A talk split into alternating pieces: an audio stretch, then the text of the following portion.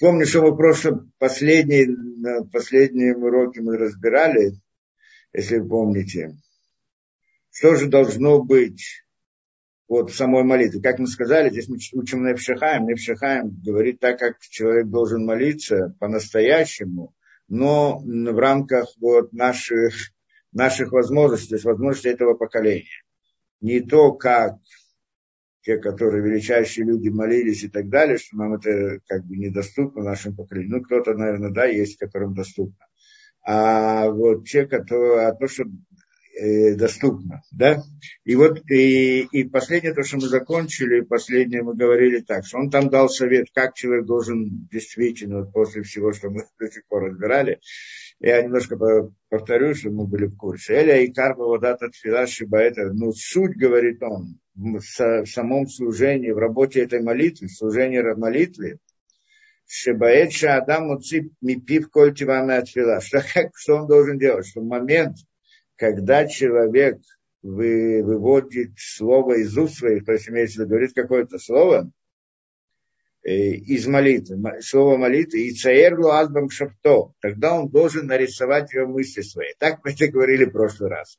Вот это нарисовать мысли, это, во-первых, с одной стороны, это совет, а с другой стороны, это как бы суть молитвы в, наших, в нашем понимании. То есть нарисовать, э, как это, нарисовать своем воображении само слово. Почему само слово? Это мы долго объясняли до сих пор. Каждая буква, она имеет глубину смысла, каждое, каждое слово. Мы это долго много лекций объясняли, вот эту вот идею. Да, мы, значит, э, да, э, повторяем то, что мы в прошлый раз говорили о вопросах молитвы.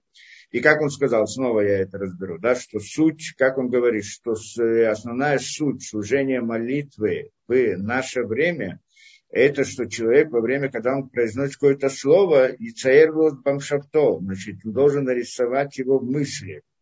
То есть то самое слово в ее буквах, да, нарисовать э, с, это, э, ну, э, я не знаю, сказать правду, нарисовать слово мысли тоже не так просто да, кто попробует, совсем не просто с это, да. Э, это вот кто-то спрашивал в прошлый раз, когда говорят Беркат Амазон, то нужно, да, это лучше читать из Сидура или, или вот говорить это устно, да, то э, где везде сказано, написано, да, что нужно читать из Сидура более правильно, да, почему? Это суть, потому что когда я говорю это наизусть, то это после еды, во время еды или после еды человек расслаблен и так далее, у него мысли где-то, я не знаю, куда они уйдут. Да? А когда он читает Исидура, так он смотрит на эти слова, и он их видит, и они каким-то образом вот отображаются в его, его сознании. Поэтому это советую делать. Потому что иначе как мы, да, то, что э, в молитве он здесь говорит, что человек должен постараться нарисовать эту мысль. Но молитва, это человек, он готовится к ней. Но если он хочет помолиться по-настоящему и так далее, он должен подготовиться, настроиться. И вот когда после всего этого настроя человек может, может быть, может сделать такую работу. Это непростая работа совсем. Представить мысли, нарисовать мысли слова. Но, э, но скажем, э, скажем так, да, более того, если там где-то Эцхайм Ризаль приводит, что если можно так измерить человека, если человек может нарисовать мысли Ют Кей Вав Кей, значит, он э, более-менее ну, как это, праведный человек, он правильный человек, потому что когда человек делает грехи, он не может нарисовать это в мысли, так где-то приводится. Интересная вещь. Во всяком случае, вот это вот э, нарисовать это и нарисовать, представить. В всяком случае, скажем, да, э, кому-то будет сложно это нарисовать, еще что-то, но в любом случае э, представить это слово, то есть каждое слово видеть перед собой, мыслить его, да, мыслить, как бы думать о нем, представить его себе каким-то образом. Это значит, и это он говорит после того, что человек должен как бы отключиться от окружающего мира и представить себе слова и как бы погрузиться внутри слов. Это, в принципе, где-то он там дальше говорит, что человек должен погрузиться как бы, когда он в мысли видит только это, это представляется перед ним, то это дает какое-то интересное ощущение человеку. Э, в любом случае, э, это, э, да, это, значит, это, что он должен, это должен стараться, и тогда молитва, она будет его, как бы молитва сильная. Сказать по правде, это только первый шаг в молитве, вот, настоящей молитвы. А потом начинается идея намерений, куда это отправить и что и так далее. Но мы про это не говорим. То есть, сказано про это в других книгах. Здесь он это не разбирает, потому что только для тех, кто этим занимается. Но хотя бы вот это само по себе, оно уже, даже когда мы не знаем направлять все намерения, те глубочайшие намерения, про которые мы говорили до сих пор, туда, куда надо, надо знать, куда и как и так далее, как их направлять, то даже если мы это не знаем, сама идея, то, что мы представляем это в мысли, она уже как бы выполняет какую-то работу, какое-то действие вот этого вот мысли. Какое действие, это, в принципе, дальше мы разбираем.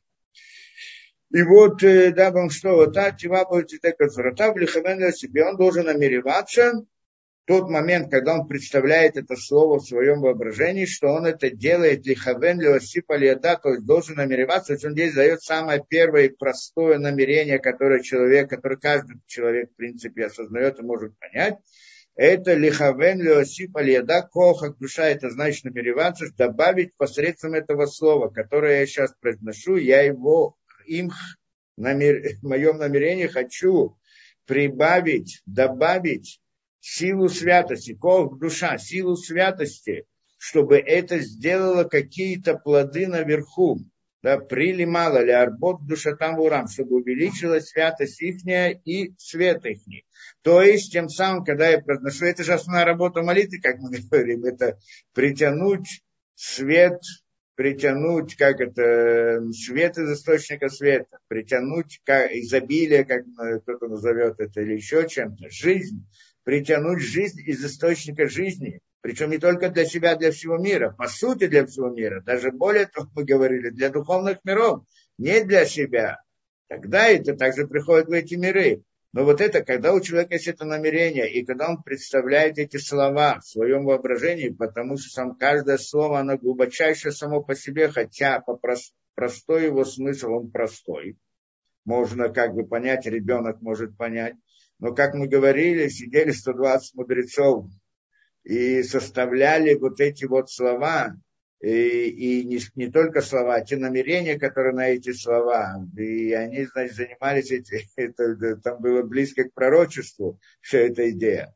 Как мы там говорили, и, и, и если он это, и, и, и если он это делает, значит, так он, так он приближается к молитве той самой настоящей. То есть, получается, момент молитвы он отключается от окружающего мира, и входит внутрь слов, которые он видит. То есть тогда его... Это понятно, да, что когда человек отключается от мира, перед ним предстает только его мысль. И, и вся его жизнь становится вот мысли, по сути. Да, это интересно видеть само по себе мысли. Да? Те, которые э, пробуют это, не, да, это, это, это все как бы охватывает. Сказать по правде, если глубже посмотреть эту вещь, сама жизнь это мысль человека. Да, даже та жизнь, которую мы видим вокруг, переживаем и так далее, она существует для нас только потому, что мы об этом как-то думаем, оно как-то отображается в наших мыслях и так далее кроме некоторых, что, что мы там разные э, да, ощущения телесные, которые мы знаем, они в конце концов тоже находятся в мысли, только в очень нижней ее части.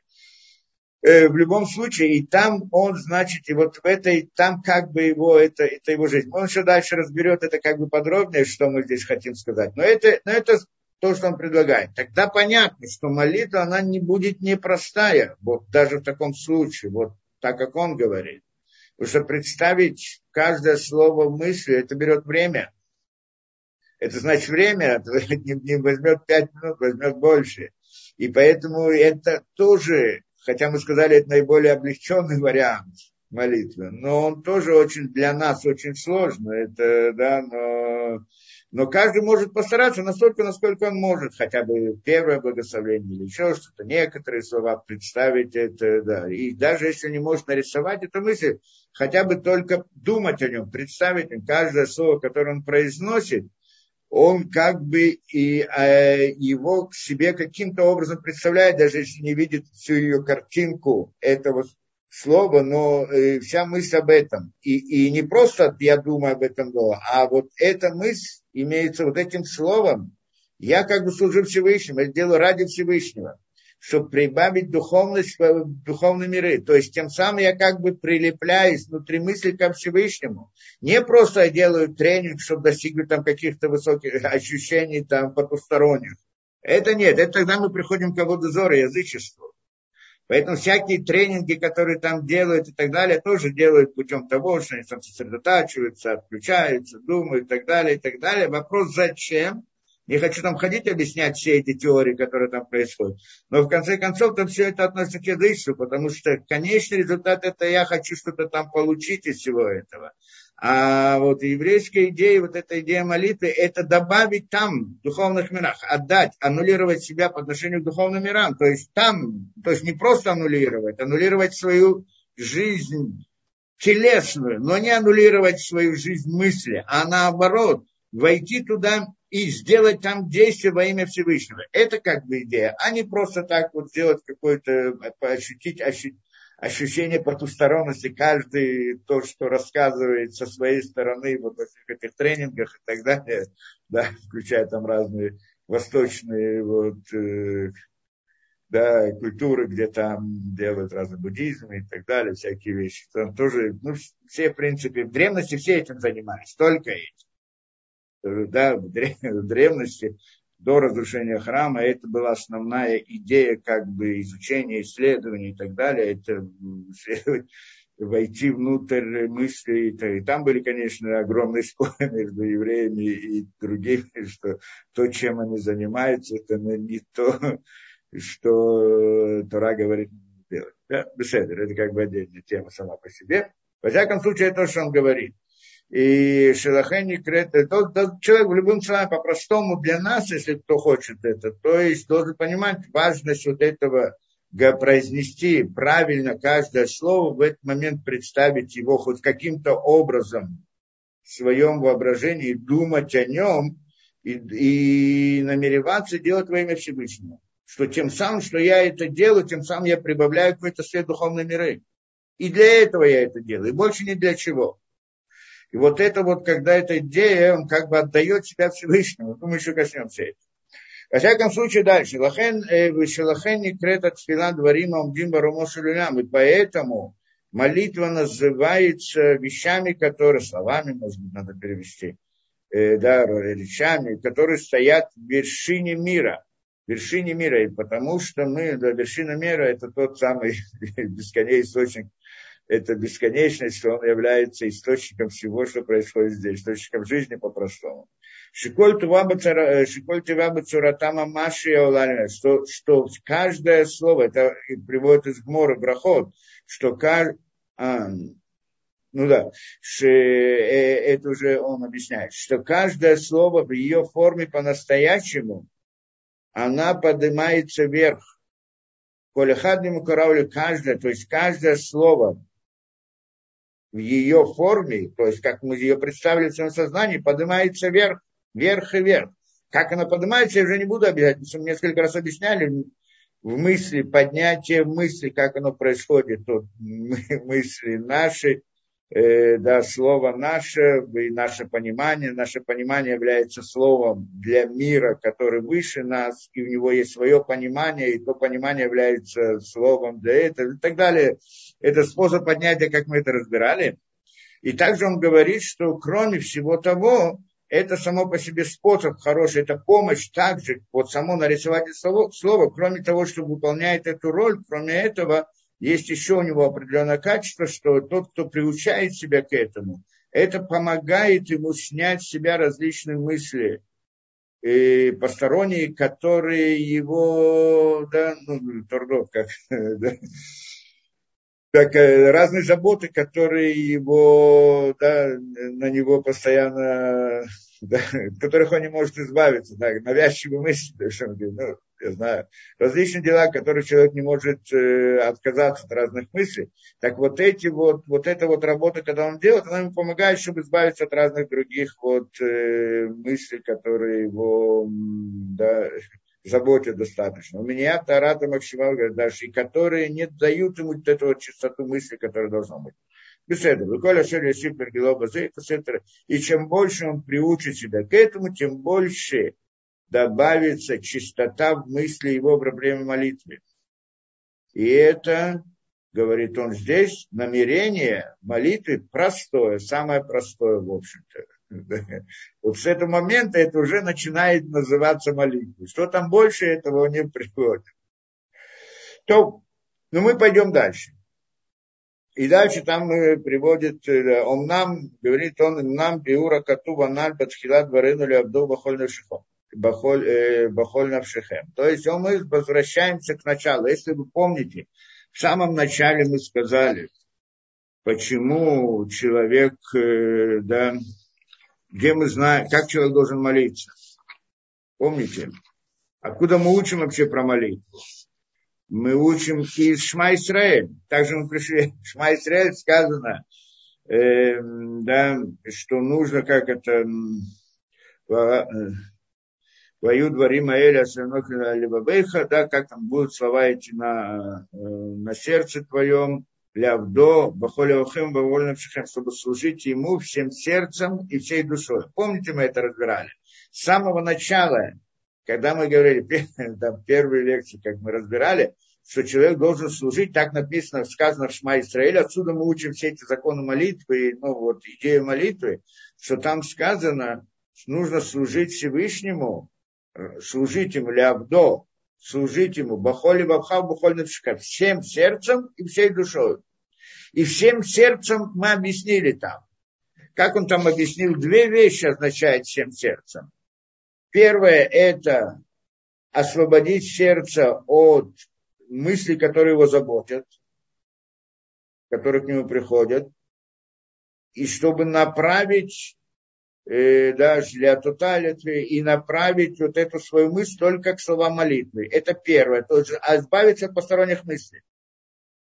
Это первое. То это значит всем сердцем. Почему? Потому что сердце – это место, где находятся мысли. Мы разбирали, да? Подробно там разбирали, что это такое.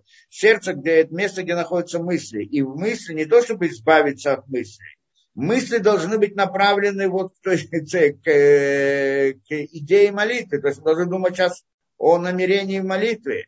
Наоборот, должны мыслить. Но, но человеку приходит множество посторонних дел, которыми он занят каждый раз.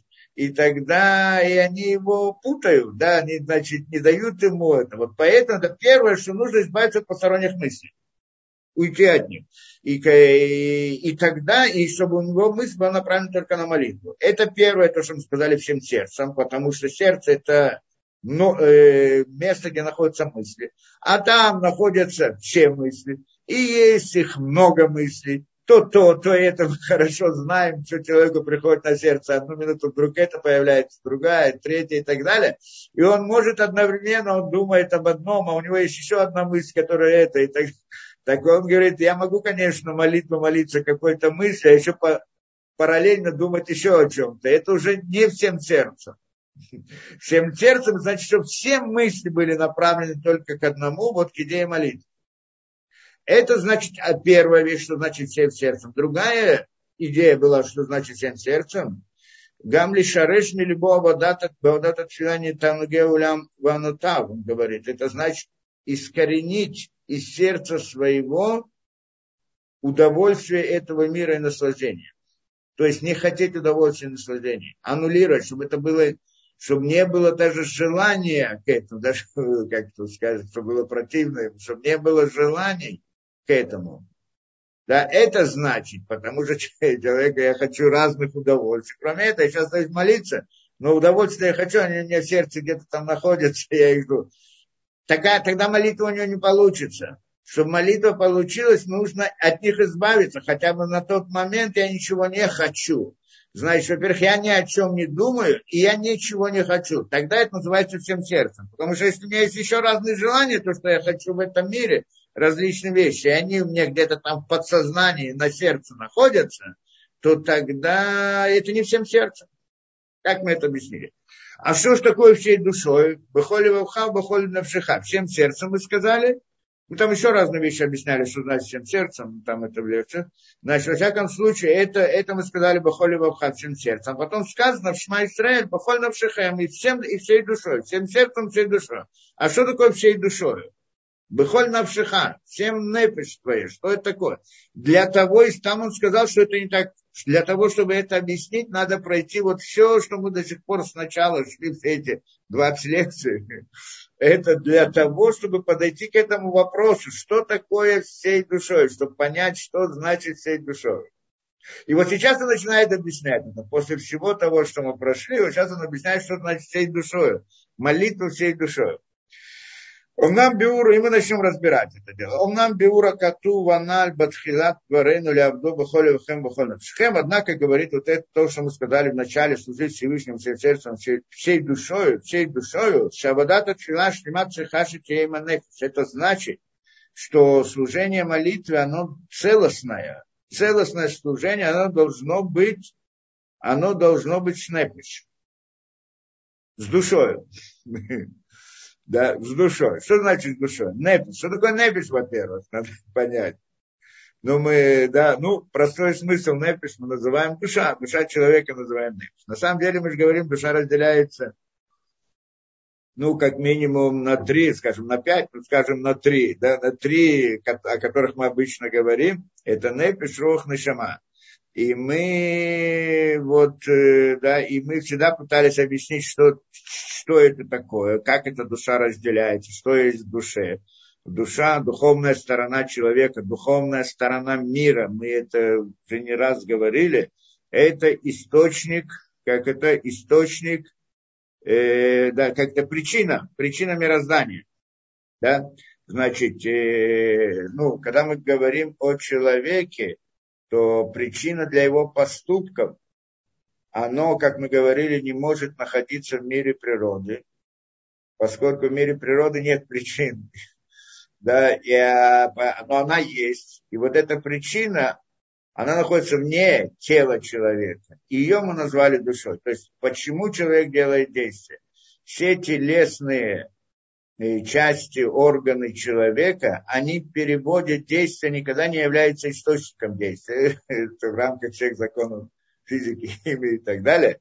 Да, они являются только, даже мозг хотя в современной идеологии хотят сказать, что мозг, он тот, который является источником действия, у него появляются мысли, он начинает мыслить, начинает что-то делать, начинает что-то хотеть, начинает это, после из мозга это приходит, и пришли к выводу, что мозг, он является источником действия.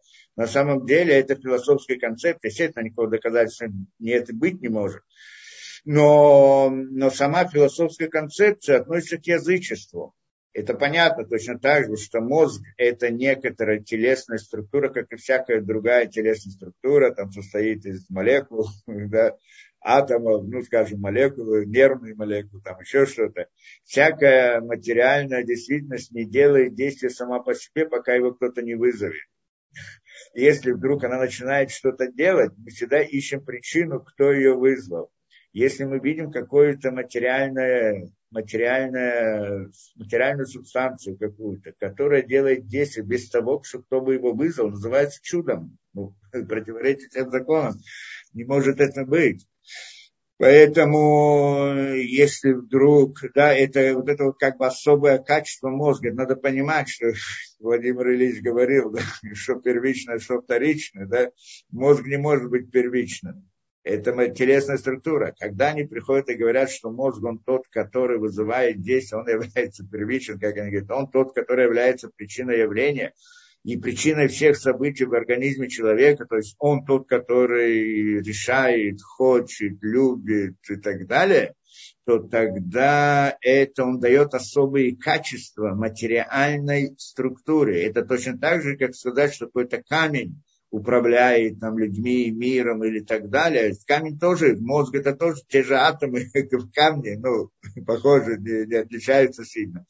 Поэтому это, и, и это идея язычества, то есть дать какие-то, придать какие-то чудесные качества какому-то материальному объекту. Придать мозгу чудесные, неестественные качество особенное, что оно какой-то мозг, он особенный, какой он материальный, но он какой-то особая материя такая, что она является сама по себе источником действия.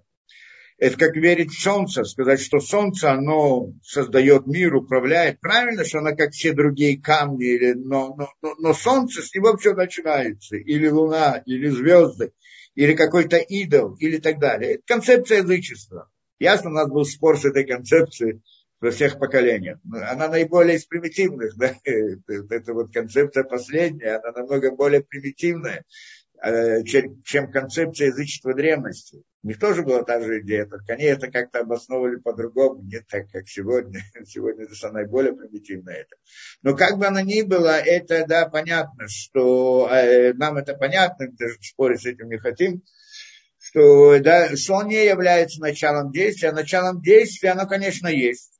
И оно не находится в природе.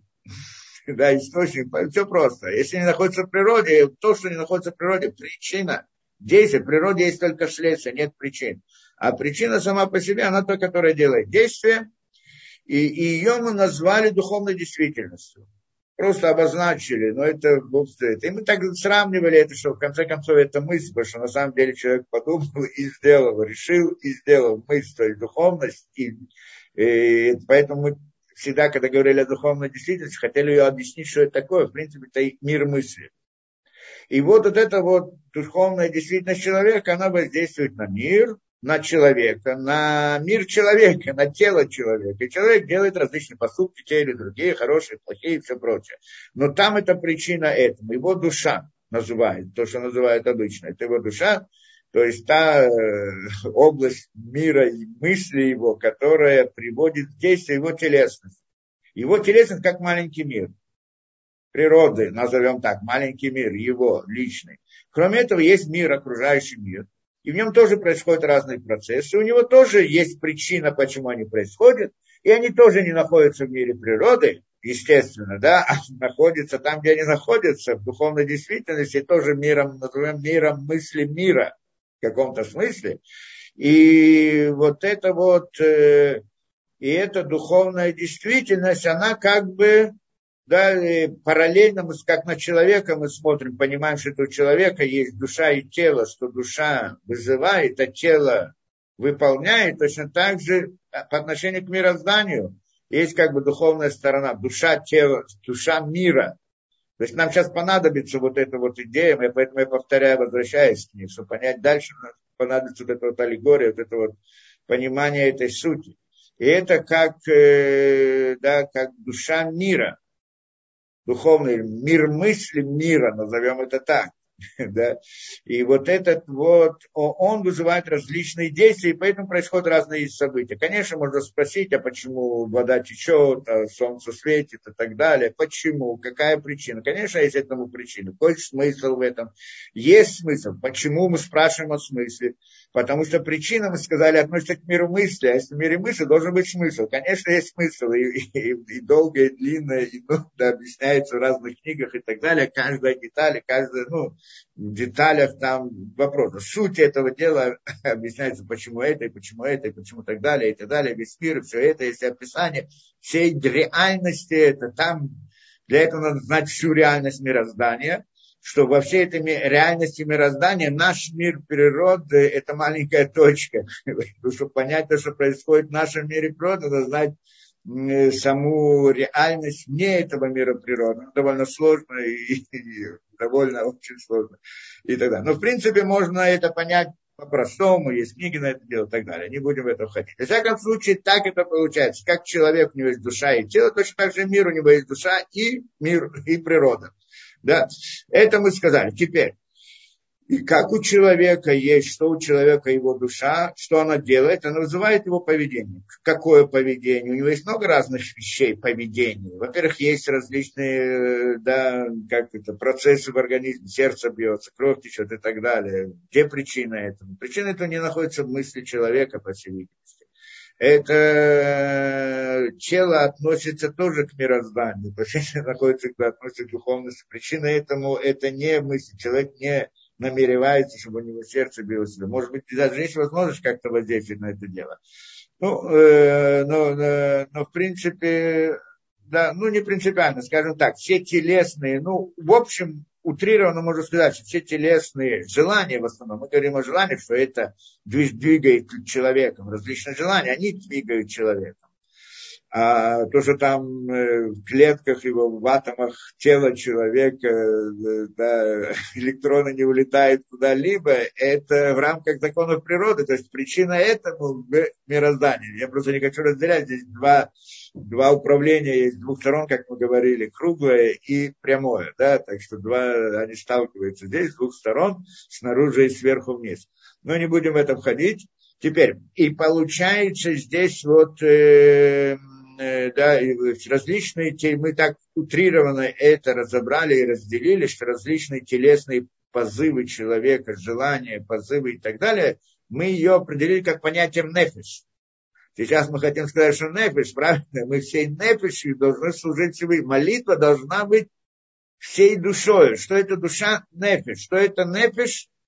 Это все, да, все телесные процессы в организме человека, процессы и желания, назовем так утрированно, насчет процессов можно еще поспорить, а всех процессов, да, а вот насчет э, различные позывы телесные, эмоции телесные, назовем так, и так далее, все это относится, называется нефиш. Тоже надо еще больше объяснить, мы сейчас, может быть, войдем в это дело. Теперь, кроме этого, есть руах, мы сказали, более высокий уровень души человека, который тоже вызывает поведение человека, это мы назвали это эмоциональностью. эмоциональные позывы, эмоциональные позывы человека разные. Да, есть телесные, ну, эмоциональность ближе к телу, есть ближе к разуму, к, да, и различные, да, э, да, весь мир эмоциональности, как, да, ну, не буду сейчас разбирать его подробно, но каждый человек знает, да, в порыве эмоций человек делает много разных действий. Сказать по правде, э, подавляющее да, количество действий человека – это его эмоции. Да? Они те, которые вызывают. Мы живем миром эмоций. Вообще человек – это эмоции. Это, в основном, это суть его.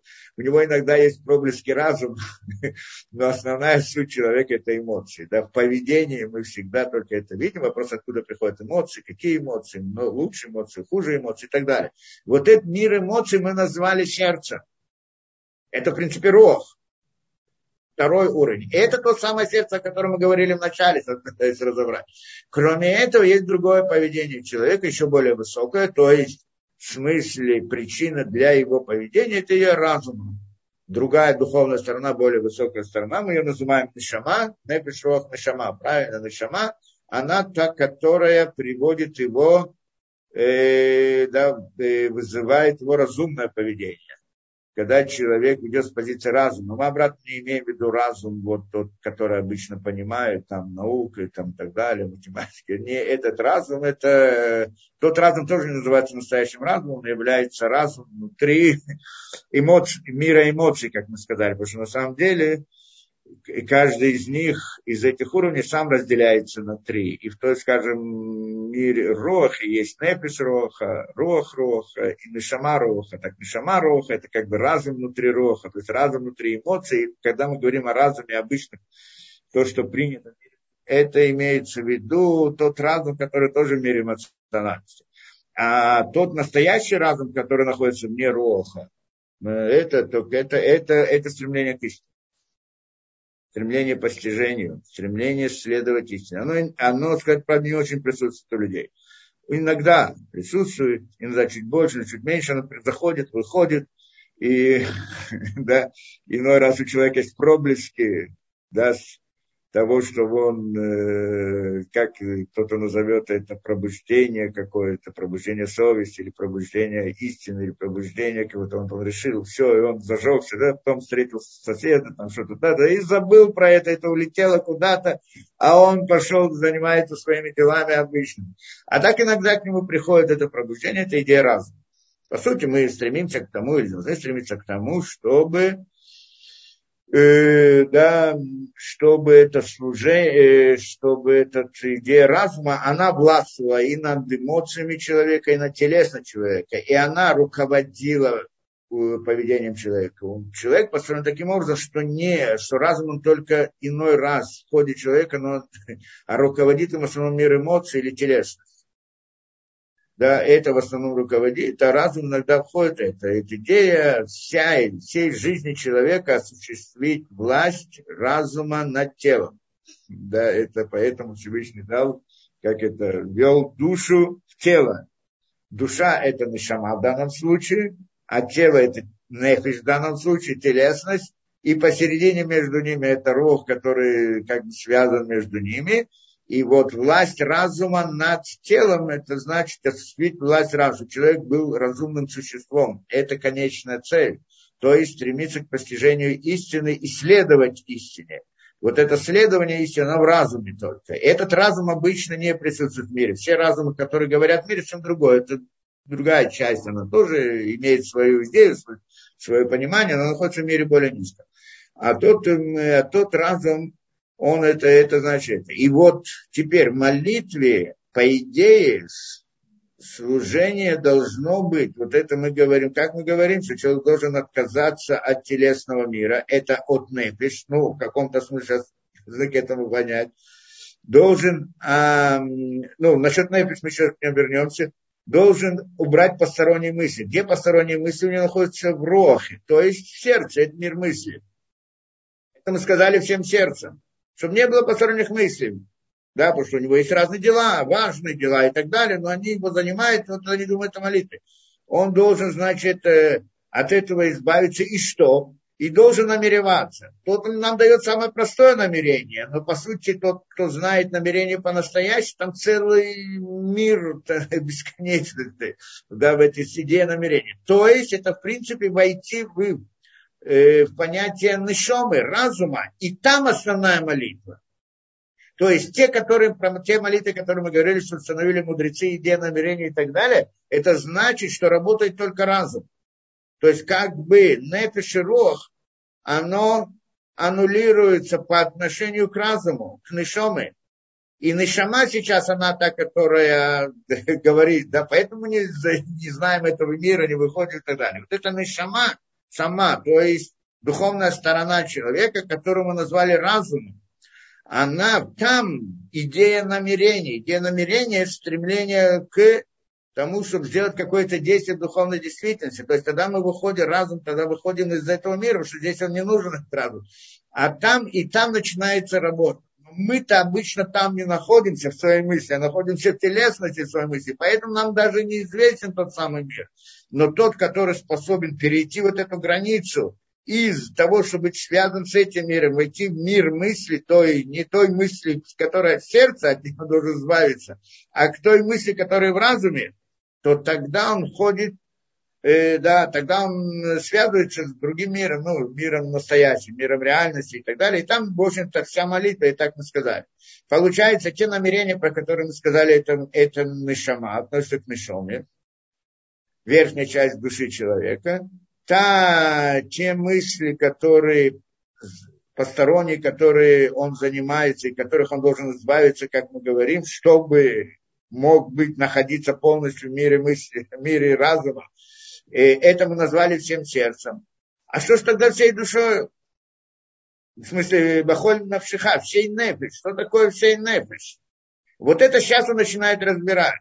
Да, бахоль навшиха, все Шей нефиш, то есть должен это, да, вот это вот нефиш. Что такое это нефиш? Ну, сейчас начинают разбирать. По-простому, как мы уже сказали, мы утрированно это определили, это то, что различные телесные позывы, телесные, да, причина для различных телесных процессов в организме человека. Не совсем точно, потому что в организме человека там еще со стороны приводится. Ну, в каком-то смысле назовем это так, по-простому. Может быть, немножко уточним. Но, во всяком случае, если сказать тоже очень просто, это жизнь. Нефиш – это сама жизнь. Существование, назовем так, да. Человек живет раз, человек живет иной раз, да. Э, э, да, он живет какими-то своими, ну, как мы говорим, эмоциями там это, но не это мы имеем в виду. Есть тело, как говорить, тело состоит из атомов, молекул, они же мертвые. Они мертвые сами по себе. Они есть, тоже вопрос, откуда они есть, почему не есть, отдельный разговор, но они мертвые. И тогда, когда они начинают жить и двигаться, есть причина для этого. Делиться, раскладывать и так далее, и так далее. И, и вот это вот, в принципе, является жизнью. Да, дается ей жизнь. Вот эта жизнь мы называем нефиш. Вопрос, есть нефиш животное и нефиш человека, есть нефиш у растения. И здесь тоже надо немножко понять, что значит нефиш. Так, по сути так. И, и я бы это так классифицировал, но обратно мы делаем это утрированно, и не надо это да, как бы принимать в сердце. Но, но так, чтобы было как-то понятно более-менее, потому что я всегда стараюсь как-то объяснить, чтобы было понятно вот, э, да, наших, наших каких-то понятий, которые мы учили с детства. Э, в принципе, есть это, да, вот камень существует, правильно? Есть душа у камня или нет? Если мы спросим, что такое душа, но явно мысли у него нету, разума у него нету, эмоций у него нет, у него даже жизни нету как таковой, правильно? Но он есть сам по себе. Что значит он есть? Что там есть атомы, которые стоят в определенном порядке, назовем так, да, кристаллическая решетка какая-то там своеобразная и так далее, не принципиально. Есть какая-то, а они же, кто-то же держит их, чтобы они не разлетелись. Есть какая-то сила, которая держит, кто-то скажет, это силы природы, законы природы. Хорошо, законы природы это, это слова. Да, это название того, что есть кто-то, кто их держит, э, где это источник. Почему эти атомы не распадаются, где они находятся? Почему молекулы построены вот то и так далее строятся? Почему? Это как бы, назовем это жизненностью камня. На самом деле там нет жизни, то, что мы понимаем под жизнью, но дает ей существование, назовем так, существование камня. Вот это вот причина этому, то, которое это вызывает, оно явно не находится в природе и не внутри камня, это понятно, что камень не может сам себя создать. А кто его создает? Извне камня. Понятно, что как, как какой-то инструмент создает человек, не сам инструмент себе создает, а человек, который находится вне инструмента, он создает какой-то инструмент. Это понятно. Точно так же камень, чтобы его создать, нужен кто-то, кто бы его создал. Извне него. Если мы посмотрим на весь мир природы, как один большой камень или как много больших камней, то чтобы их создать, чтобы они существовали, вот хотя бы в той форме, как мы сказали, в самой простой неживой форме, нужно, чтобы кто-то делал это. И это и вызывал это, вот, этот порядок определенный, который там находится, и он не может находиться внутри этого, этой природы, он находится вне него. Назвали это Всевышним, по-простому. Но на самом деле это одна из систем управления. И вот так я понимаю, что вот это вот, когда мы говорим о управлении существованием, скажем, неживой, да, неживой субстанции, а вот такой камень и так далее, неодушевленное, это относится к управлению гулем, то, что мы говорили. Да, и гулим это круглый свет. Ну, кто, да, мы когда-то говорили, что есть свет, который приходит, двух направ... два света, которые приходят, один приходит со стороны, вокруг, а другой приходит сверху вниз. Да, это аллегорическое, конечно, представление. Так вот этот вот вокруг, это значит тот, который дает существование миру. Он не независим от поведения людей, это дает, но он дает только жизнь саму по себе. Ну, не жизнь, а существование. Вот эти вот, что природа есть. Если ее не будет, то камни разлетятся, какие-то э, да, да, атомы разлетятся, там плазма будет, плазма разлетится, исчезнет, все, ничего не будет, будет ноль по-настоящему. Посмотрим хорошо, почему есть камень, потому что это тоже хорошо, мой камень, откуда он есть камень. Так мы видим его как камень. А посмотрим хорошо так под микроскопом. Там нет камня как такового, есть разные атомы, допустим, если под микроскопом не видно, ну, допустим, да, и вот. А если посмотреть внутрь атома, Там есть различные частицы, там еще там где-то ядрышко маленькое, а вокруг пустота. Электрон вообще нельзя назвать реальностью. А внутри этого ядра есть какие-то частицы, элементарные частицы. Они возникают, исчезают каждое мгновение. Да? Там какую-то долю, долю, долю секунды возникают и так далее так, так когда, если ее разобрать, как бы так ничего нету. Единственное, почему он есть, потому что я его вижу. Почему я его вижу? Я его вижу таким, как он. Мы тоже не раз говорили. Потому что мой глаз, он не совершенен до конца. Потому что мой глаз видит, а мой глаз воспринимает лучи определенной, как это, да, э, да, с определенной частотой, определенной длины волны. Не более того, не меньше, не больше, какое-то определенное. И вот они, эти лучи отталкиваются, они не проходят сквозь камень, отталкиваются от него. Поэтому я вижу камень. Он дает мне какой-то образ и так далее. А если бы мой глаз воспринимал бы лучи другие, которые, как скажем, рентген или там еще другие лучи, X лучи, которые проходят сквозь камень, то я бы ничего не видел бы, видел бы пустоту. Темное, да ничего. Там нет как ничего, реальности как таковой, по сути нет. И это, да, если мы посмотрим, то есть мы видим мир только потому, что мы плохо видим. Нас Всевышний так сделал, ослепил, и, и тогда дал нам возможность видеть различные. Человек, который слепой, он видит воображение разное, может, фантазии, может видеть много разных вещей. И это, а вот если бы мы видели бы четко и ясно каждую материальную вещь, могли бы смотреть ее до конца, мы бы увидели, что там пустота нет ничего нет реальности как таковой. Но, но, но то, как оно существует, во всяком случае, оно представляется нам, мы это ее видим, в той форме, в которой мы видим, у нас сразу возникает вопрос, он говорит, там все, оно существует каким-то образом, то есть находится в каком-то порядке, и вот этот порядок кто-то осуществляет, необходим. Да, и вот этот, тот, кто осуществляет, не находится внутри этого мира, находится вне него. И это называем духовной стороной. По сути, это идея Гулим, как мы говорили, тот, кто помнит, помнит, не принципиально. Да, это управление, которое создает существование, как это материальное, это объект сам по себе, который мертвый, по сути. Потом, и, да, это то, что на, как на, на языке который называется домен, не живое, не одушевленное, домен. Как мы говорим, есть домен, цомех, хай, умидабер.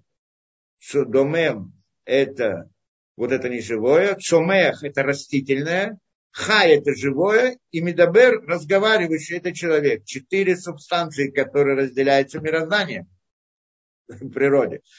Так вот, э, следующий этап да, и вот эта вот э, причина духовная, которая дает существование, мы ее даже непишем не называем. Да, потому что непиш, рох, нашама это, это то управление, которое приходит сверху вниз по линии, как мы говорили, по прямой линии. А вот это осуществление дает, по сути, круглый свет, тот, который со стороны, снаружи. Да? Обратно не будем, мы когда-то объясняли, это не будем сейчас входить в эту вещь. Теперь, потому что нам это не так принципиально. Теперь, э, теперь берем эти мертвые атомы. И они строятся в какую-то молекулу. Ну, молекула тоже мертвая. Там H2O, там еще что-то, да, как там, все они, да, все они мертвые тоже. Но в какой-то момент это становится органическая молекула. И эта органическая молекула, она начинает там соединяться, там разные эти. Не будем ходить каким образом и так далее, эволюция нас не интересует здесь. Да, а она строится в виде, скажем, клетки. Клетка начинает функционировать, появляется жизнь. Вот эта вот жизнь, мы ее уже называем нефиш ну, в каком-то смысле, жизнью, ну, это нефиш растительное назовем да? То есть, когда уже эти материальные, как бы мертвые эти, они создают какую-то жизнь, они как-то живут, правильно, но они живут, да? Растение растет, у него есть какие-то процессы биологические, которые происходят. Это другой уровень, чем мертвое это. Это нужно, чтобы кто-то это делал, добавил вот эту вот особенность в мертвой материи, что она сейчас начинает функционировать как живая, как растение. Вот это вот, э, естественно, это тоже есть какая-то вот э, совокупность причин, которые мы называем некоторой стороной духовности, да, и вот она дает это, вот дает ей жизнь. Вот ее мы называем нефиш. Жизненность само по себе растет без зависимости там от всяких да, э, там, и, да, поведение, эмоциональности и многих других вещей, без всего этого. Вот сама жизненность. Человек же тоже у него есть растительная сторона, как бы, то, что клетки делятся, и он растет, и так далее. Тело, теле человека, естественно, есть как в каком-то смысле прототип растительности это, да, но это очень утрировано, но вот назовем это нефиш, то, которое дает жизнь. Не только там вот это как растение, там у человека еще много разных вещей, но тоже относится к телесности, не к чему-либо. Потом есть следующий этап, то, что называется хай. Хай – животное. животное. Чем животное отличает от растений? У него же тоже есть те же процессы. Он тоже растет, тоже это, да. Но животное отличается. Чем животное отличается, кроме всего, оно, оно может на кого-то напасть и загрызть, оно может рассердиться на кого-то, оно может э, да, поднять голос, да, залаять на кого-то, или еще что-то. Оно ведет себя намного более сложно, чем это растение. Оно не просто существует, оно в каком-то смысле живет в каком-то понятии эмоциональности, если не что-то такое. Это, жизнь, это на самом деле не называется рог как таковой, но какой-то прототип этого дела.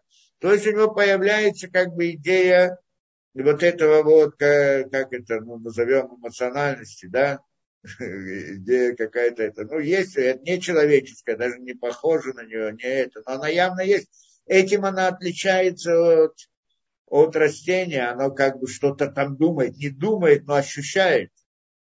Растение не ощущает, может, у растения тоже какие-то очень примитивные понятия, ощущения, не знаю, так это хотят сказать, но тоже, в принципе, никто не может сказать, да, ну, так, допустим. А, а на самом деле есть у, у животных, есть, какое-то, есть какие-то ощущения. Вполне ясно, мы это видим хорошо. Им больно, они могут плакать, могут наоборот радоваться, могут это.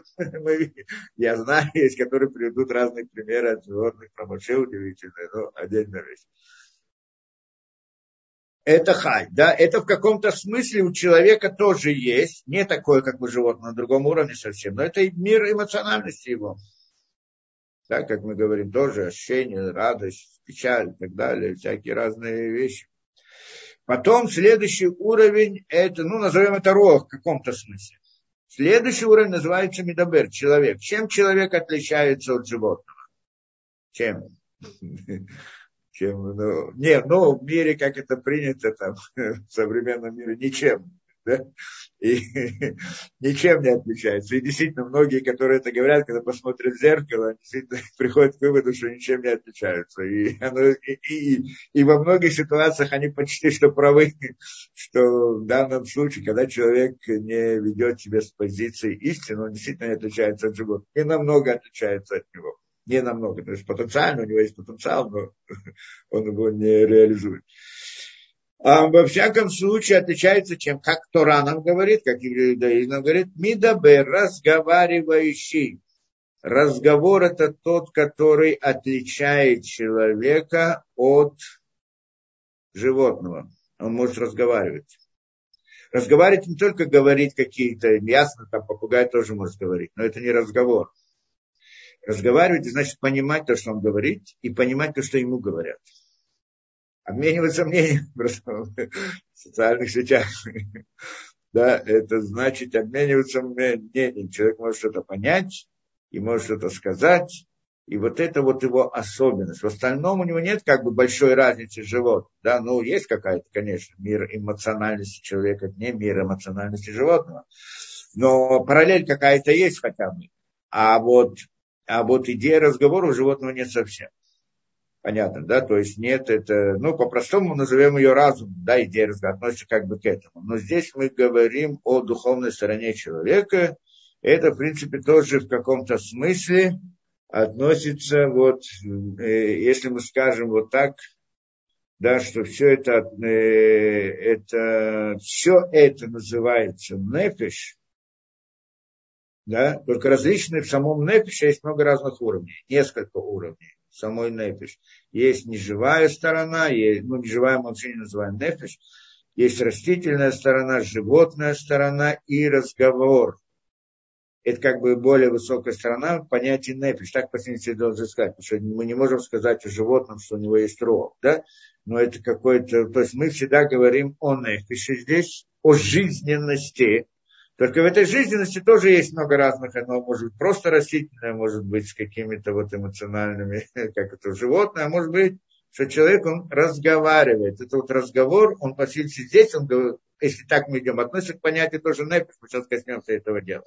Во всяком случае, когда мы говорим о нефиш, это то, что дает жизнь человеку. Жизнь. Растению дает жизнь нефиш, это та духа, это его душа, назовем его душой, кто хочет, да, духовная сторона, то есть совокупность причин, которая, порож, э, которая обеспечит функционирование вот этой жизни внутри растения, то есть оно не само по себе оно все это делает. Так, да, есть причина для этого. Причина, она не, не дерево, даже вне природы. Вот мы называем этим, да, называем ее нефишево, как душой, назовем так. Э, и теперь животное. Животное, в чем его нефиш? Сказать по правде, животное же тоже, в нем есть растительная вещь. Но когда мы говорим о животном, мы говорим, что его душа, не говорим о его растительной стороне, что она растет. Мы говорим о его сути, душа, то есть как бы его это, да. Душа его, это его вот эта вот особенность животного, что он вот такое, какая-то мера эмоциональности есть. Это мы называем его жизнью живое, если оно животное, оно как бы да, без сознания и так далее, как растение, у него же нет жизни. Нет жизни животного, у него есть жизнь растительная, нет жизни животного. Так это его жизненность, это его жизнь. Да? Теперь, когда мы говорим о человеке, его жизненность, что такое его жизненность? Да? Да, что такое его жизненность? Вот это вопрос у нас. Да, жизненность, во-первых, жизнь сама по себе, это что существует, то, что у него там клетки делятся, то, что у него там это и так далее. Да, значит, все они, да, это, это, это, конечно, относится к его жизни. Все это нефиш, но нефиш есть разные стороны. И здесь мы приходим к выводу, что нефиш у человека – это разговор. Если он не будет разговора, он будет как животное. Он не живет. Он живет, но как животное. Человек не живет. Получается жизнь его. Вот получается, нефиш это жизнь. Сама по себе жизненность. Да, по-простому, жизненность, то, что мы это, да, по-простому, у каждого свое, да, а у человека жизненность проявляется в том, что он говорит. Значит, его разговор это его нефиш. Это его, да, вот так это получается. Сейчас коснемся, как он, как он об этом говорит. Беседер. И сейчас мы пытаемся вот с этой точки зрения, к нам после этого понять, что он хочет нам сказать. И вот говорит он, что да, нужно служить всей нефисью. Всей нефиш, вот всей своей жизненностью. Так надо понимать теперь эту вещь. Всей своей жизнью служить Всевышнему. До этого мы говорили всем сердцем. Это подчинить Всевышнему свою эмоциональность не думать сейчас каких-то, его сейчас что-то пробуждает, что-то там еще что-то, да, вдруг какие-то там э, дела на работе, на деле и так далее, они его это пробуждают, его эмоциональность начинает об этом думать. Но ты сейчас служишь Всевышнему, ты должен это поставить в сторону. Не то, чтобы от этого отказаться, потом вернуться, но сейчас поставить в сторону сейчас со Всевышним. Это всем сердцем, объединить все свои мысли по направлению этого, к Всевышнему. А здесь, когда он говорит всей душою, то мы говорим всей жизнью его. Жизненностью прежде всего, кроме того, мы говорим о словах. Словах, что это тоже непись, тоже мы должны понять, как это связано с понятием непись. Разговор в смысле, идея разговора. Но, в общем-то, человек, это по-простому сразу мы понимаем, служить в молитве должно быть служение всей непись, это его жизнью, только мы должны понять, что это такое. Как бы отдать жизнь во имя Всевышнего, назовем так отдать жизнь во время молитвы, передать ее, моли, то есть отдать ее, я не знаю, как назовем, посвятить, назовем, может быть, так, посвятить более, да, точнее. Это значит нефель, причем не часть жизни, там какую-то растительную, или там животную, или еще что-то, а всю свою жизнь. Бахоль навшиха. Это так надо понять его. Сейчас попытаемся понять. Ихи Максину Бакама Макумот Бамикрабы Девре Разали. Вот мы нашли, говорит он, нескольких местах в словах Розаля, что отфила не крет Башем Непис, что сама молитва, она и называется Непис. Что значит? кикама, то есть это сама молитва здесь называется нефиш. Что это значит? Кикама илхата э, э, Гаврабатай, Байкаре, Тфила, Ика, Лемишма, Лемикра, Дехана, Лемиша. Ну, во-первых, он говорит, цуким, он приводит разные цуким, откуда мы говорим, вот, что молитва должна, как это, не совсем молитва называется нефиш, а вот при молитве есть идея нефиш. Сейчас мы пытаемся понять, он приводит цуким. Например, откуда мы учим молитву? Из Ханеля, если помню, да, Шмаэля, где там это, ну, в пророках говорится Хана, где она, да, Хана, что она помолилась, там пришла помолиться в храм, где там был не храм, там был мешкан, храм э, был, да, э, и там был Коин и э, первосвященник Эли, и она, значит, помолилась, и да, и он сказал, что ты пьяная пришла. Она говорит, нет, я не пьяная, я, прош... я молюсь перед Всевышним. Оттуда мы учим это. У нее потом в результате этой молитвы, и то, что благословил этот Эли, родился сын Шмуэль, у него не было ребенка, она молилась, чтобы у него был сын Шмуэль, который потом стал пророком, и он назначил царем Шауля, потом Давида и так далее, вся история с этой. Это Хана известная вещь, и там говорится, что она отвечает Эли, когда тот спросил, разве ты пьяная, почему? То есть она как бы не... То есть он видит, что она не, не себя, да, во время этого. Говорит она, вы шпохат навшили в Ашем. Я, как то шпох, выливаю душу свою перед Всевышним навши, нефиш, свою нефиш выливаю, выплескиваю, наверное, так на русском сказать, да, выплескиваю, перед, то есть передаю Всевышнему свою нефиш. То есть идея в молитве, да, это он говорит связано, мы говорим о молитве, мы говорим о нефиш. Передать нефиш, да, так это получается. Я свою нефиш даю как бы Всевышнему, так он говорит, выплескиваю свою нефиш. Или Это Шем, Тиилем сказано. Тиилем царь Давид, когда он говорит о том, что я как бы благословит моя нефиш Всевышнего, то есть это, это молитва Давида, говорит, моя нефиш благословит Всевышнего, нефиш благословит. Да, Алилина это Шем, или же прославит нефиш моя Всевышнего. Тоже там же да, это, в Тиилем. Разальба перекам и брахотам, руш, шнаем, и тогда еще там приводят разные места, не будем в это ходить. Теперь, Виньян аводат, аводата тфила и бемком аводата курбан. Теперь, идея служения, э, как это, аводата курбан, тфила, идея служения молитвы, оно вместо жертвоприношения. Это мы знаем. Что вначале, да, э, основное служение Всевышнему это было в храме. В храме приносят жертвоприношение. И вот э, а наша молитва, она параллельна жертвоприношению в храме. Мы это говорили не раз. Даже есть в храме приносили два жертвоприношения, как минимум, это утреннее и вечернее.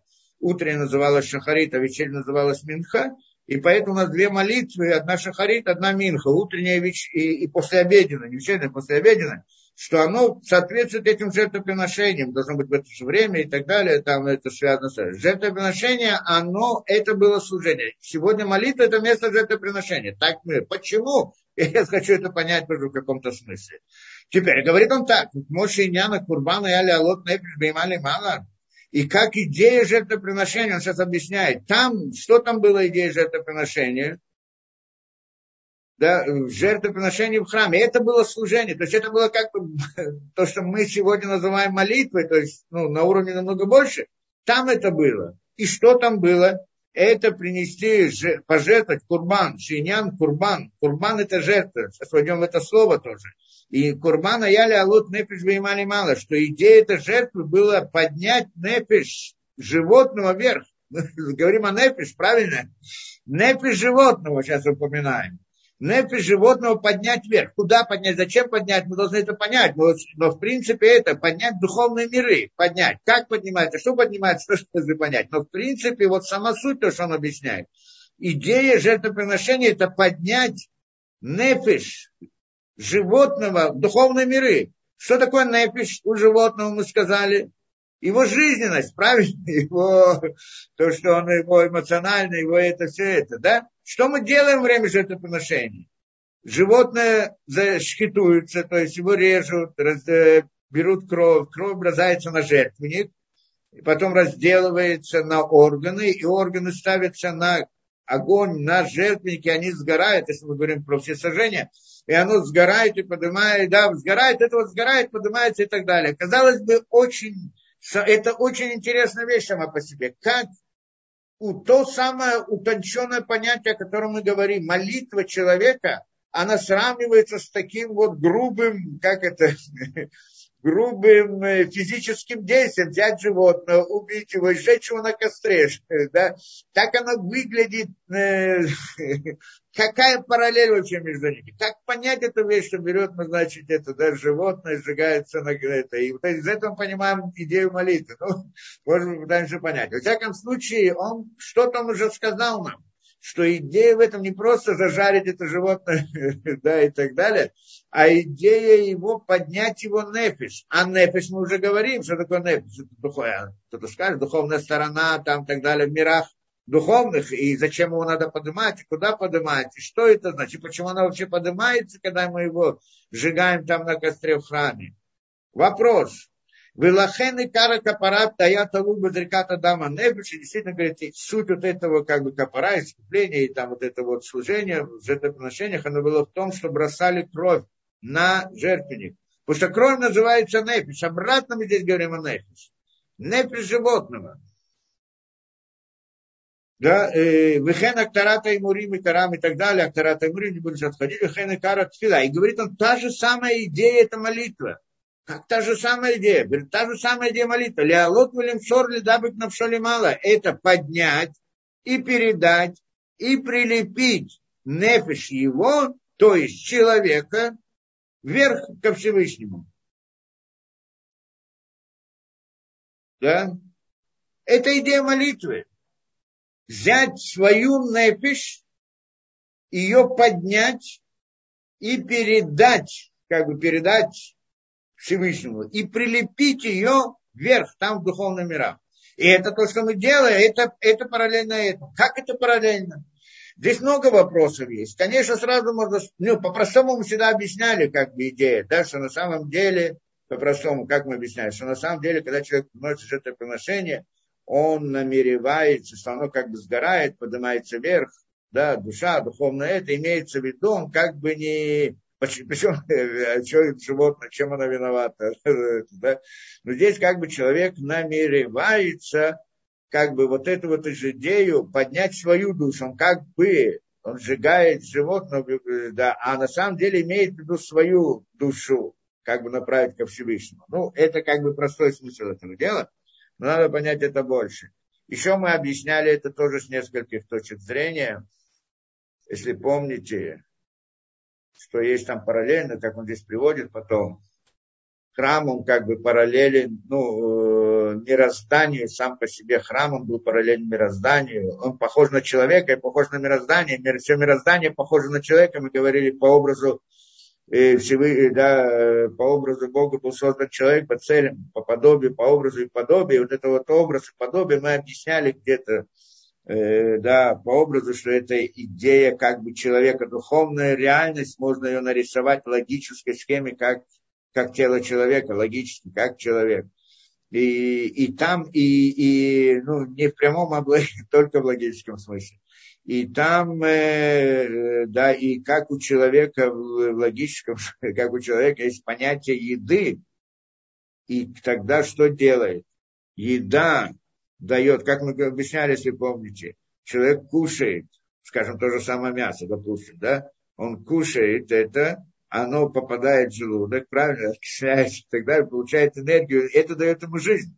То есть, получается, еда соединяет его тело с его душой. Дает ему жизнь. Если не будет кушать, он умрет. Значит, еда соединяет тело с душой. Мы объясняли все тонкости этого момента там где-то в лекции, да, как это в рамках аллегории. Это с одной стороны. Точно тогда, мы, если мы смотрим на весь мир, как бы в логическом смысле, как тоже на человека, то получается, что как бы мы приносим на жертвенник идея еды, потому что что происходит на жертвеннике? Сгорает. Что происходит в желудке человека? Окисление. Окисление – это, в принципе, горение, выделение энергии и так далее. Да? параллель есть такая интересная. И когда, и, и как бы, тем самым мы притягиваем жизнь к миру. Мир природы, как тело человека, ну вот логически мы это сравниваем. Когда мы приносим жертвоприношение, мы притягиваем жизнь к этому миру. Как человек, когда он ест, то он соединяется душа с телом, то также мир соединяется со своей душой и есть жизнь этого мира. Это как бы тоже одно из объяснений. Но на самом деле это все не объясняет, почему надо там животные и так далее, все это прочее. это все для животных. Э, ну, животным мы тоже говорили, что значит, при чем здесь животное? На самом деле животное здесь было создано для какой-то цели. Каждый предмет был создан для какой-то цели. Мы были созданы для какого-то, чтобы служить Всевышнему одна из идей нашей службы, как мы здесь учим или еще дальше уже говорили и говорим, еще скажем дальше, это дать свою жизнь во имя Всевышнего. По идее, это идея служения Всевышнего. Это, миро, это цель. Если мы это делаем, то мы счастливы, должны быть счастливы. Когда, для чего было создано животное? Тоже, чтобы служить Всевышнему. Каким образом? Несколькими путями есть она питание для человека, обслуживать человека, работать, дать ему какие-то орудия для человека, чтобы он мог служить Всевышнему. Само животное не может служить Всевышнему, но оно как орудие служит Всевышнему. Один из, одно из предназначений животного, наиболее высочайшее предназначение быть жертвоприношением в храме, что тем самым он дает жизнь миру, миру природы, вот свои, как, как орудие, не, он сам дает ничего, сам ничего не дает, но он как бы участвует в этом и через него проходит. Нет, через него существует этот мир. Нет большего счастья для животного, чем если, если мы спросим это животное, что оно хочет. Да, ну, животного не может спросить, оно не может нам ответить, оно не разговаривает, да. Но если мы спросили корову, что она хочет по-настоящему, она бы нам сказала, прежде всего, что она хотела бы, чтобы ее зарезали кошерно, и чтобы она была съедена в субботу, потому что как для мицвы, выполнение мицвы для нее это, да, это, э, а не просто кто-то ее задрал бы где-то там или некошерно закололи бы и так далее. Это первое то, что она попросила бы. А я уже не говорю о той самой неизбыточной мечты, в кавычках. У этой коровы это быть на жертвеннике и быть источником причины для существования мироздания. Нет больше этого. Во всяком случае, это идея жертвоприношения, что когда мы приносим жертвоприношение, то тогда соединяется, э, как это, жизнь, душа с телом мироздания. Правильно, что это идея соединения, что это такое? Это так нам сказали в двух словах, а на самом деле это множество различных деталей, деталей, деталей. Тот, кто входит в книги и разбирает там что это кто куда поднимается, и как поднимается, зачем, и что с чем соединяется, и как откуда что приходит и так далее. Потому что детали надо долгое время учить, это тот, кто хочет знать детали и понимать на глубине. Но в общем, это то, что происходит. Присоединить, то есть делать воздействие на духовные миры и так далее. И тогда получается, э, ладно, а, а как же это похоже на молитву? Скажем, что вот это вот как на еда, ну ладно, можем как-то провести какую-то параллель логическую. Но причем здесь молитва? Молитва там находится в мысли, в сердце. А здесь мы делаем какие-то физические действия. На самом деле это тоже, что во время, когда жертвоприношение, основная работа в жертвоприношении – это мысль. Что коин, который приносит ее, он делает там особые вот эти вот, что когда я это делаю, он там у него, как это называется, и худим, он делает различные, как это вот тоже, назовем это каббалистическими действиями, или как это, вот все то, что мы говорили, войти в мир мыслей, там делать все эти намерения и так далее, особые, больше, чем то, что мы говорим в молитве, есть другая область, другая сторона. После молитвы есть еще что-то, да? Это значит, он должен выйти из этого мира в свои мысли, подняться в какие-то духовные миры, и это мысли, мысли там ощутить, и направить там вот эту вот душу, которая, эту нефиш, который входит из животного, поставить там на то место, на которое нужно. Что если он что-то неправильно подумал в мысли, это уже не кошерное животное, его нельзя приносить сюда приносить. То есть основная работа там тоже в мысли. Поэтому, когда мы говорим о молитве, это тоже, это тоже идея мысли. Да? И эта идея мысли, это, это сана. Только что там есть животное, которое вносит в жертву. А в молитве что есть? В молитве человек себя, свою жизнь приносит в жертву ко Всевышнему. Только как он же его не сжигает, не сгорнеет, это, вопрос тоже, да, сжигает или нет. Э, да, он направляет все это. Ну, в каком-то смысле, можно сказать, сжигает, да? Сейчас посмотрим, как это работает. Во всяком случае, это, это, это идея, вот, это параллель между молитвой, да, между молитвой и между, э, да, вот этим жертвоприношением. Но все равно до конца непонятно. В конце концов, мы же говорим, что душа, что э, да, жертвоприношение, в конце концов, э, там мы берем животное, приносим его в жертву, а здесь человек вроде бы, что он там приносит жертву, что, как это, как это, как найти эту параллель, как, как связать эти параллели. Что значит, что приносит жертву? Человек не кушает животное тоже кушать. В храме, когда приносят жертвоприношение, не только животные. Животные только, есть там три вида, которые приносят. Даже есть четыре, ну три, скажем, да. Это животные, только несколько, некоторые виды кошерных животных, это как корова, и быки, и овцы и козы, и птички, некоторые птички. Там это голубь, еще турим, я не знаю, как там, да, есть какие-то переводы, сегодня точно не знаю, что это именно за какая точно птичка, есть разные мнения по этому поводу. Да, вот это, это то, что приносит только же, только это. Потом хлеб, то есть и, э, ну, маца в основном это, да, но это значит из пшеницы или из, ну, из пшеницы в основном. Да, и, и что еще? И вино и масло. Масло добавляется в это хлеб и так далее. Масло, вино, и это, да, и теперь, и, и когда э, еще есть понятие воду тоже, да, на сукот выливают там воду и так далее. Есть э, Мисуахамаем, есть тоже выливание воды там на жертвенники. Так есть воду, э, вино выливает на жертвенник, жертва приносит, хлеб приносит на это и так далее. Что это такое?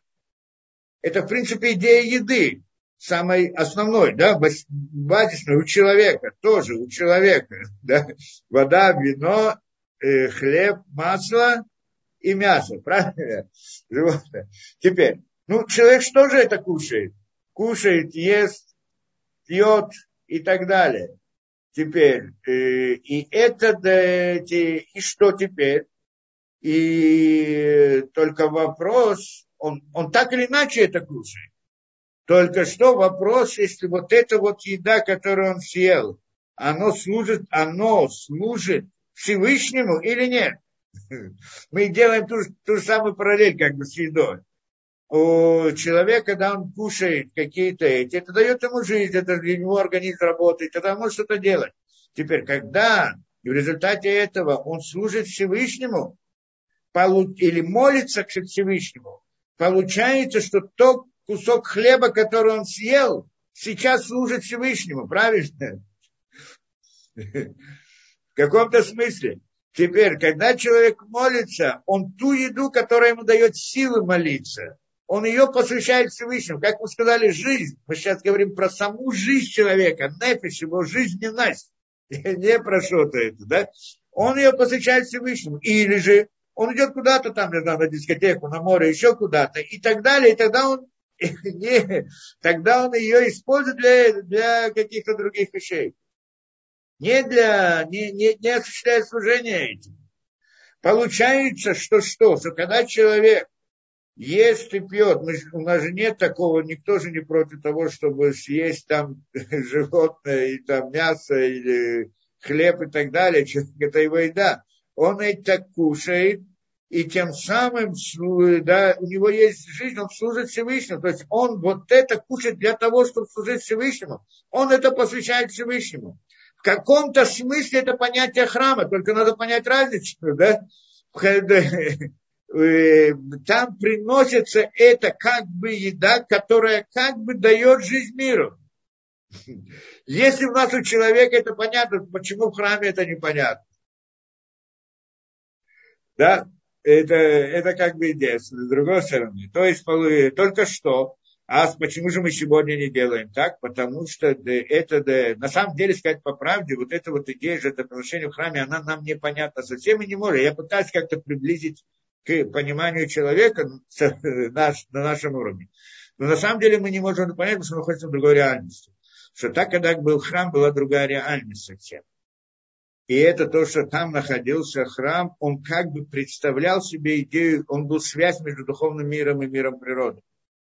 И поэтому там была основная работа, основное служение Всевышнего, то есть основная молитва, основное действие, как он здесь говорит, приблизить, ну, объединить там миры и сделать там в этих духовных мирах изменения, это был храм, потому что он был непосредственно с этим связан. А люди, евреи там, Каваним, Израилим, они были, что как бы обслуживали, помогали, делали это.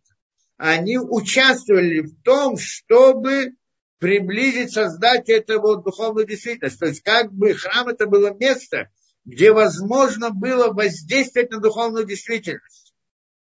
И, и чья роль человека там, роль евреев там была, чтобы выполнять эту работу там, чтобы воздействовать на духовные миры. Но потом, после разрушения храма, мир изменился, реальность изменилась. И нет этой связи там, в том месте. И тогда эта связь переходит на человека. Внутри, как, как бы получается, каждый, каждый человек, каждый еврей, он как бы, у него есть внутри сердца, его мысли, его, этот, его сердце, это как бы маленький храм внутри него. Он тот, который соединяет между ним и Всевышним. И тогда здесь тоже он теперь здесь это как бы заменяет. И теперь вот эта вот идея связи с духовной действительностью, чтобы воздействовать на духовную действительность, он делает, в принципе, то же самое. Что он делает? Приносит это приношение, которое он посвящает Всевышнему. Где это?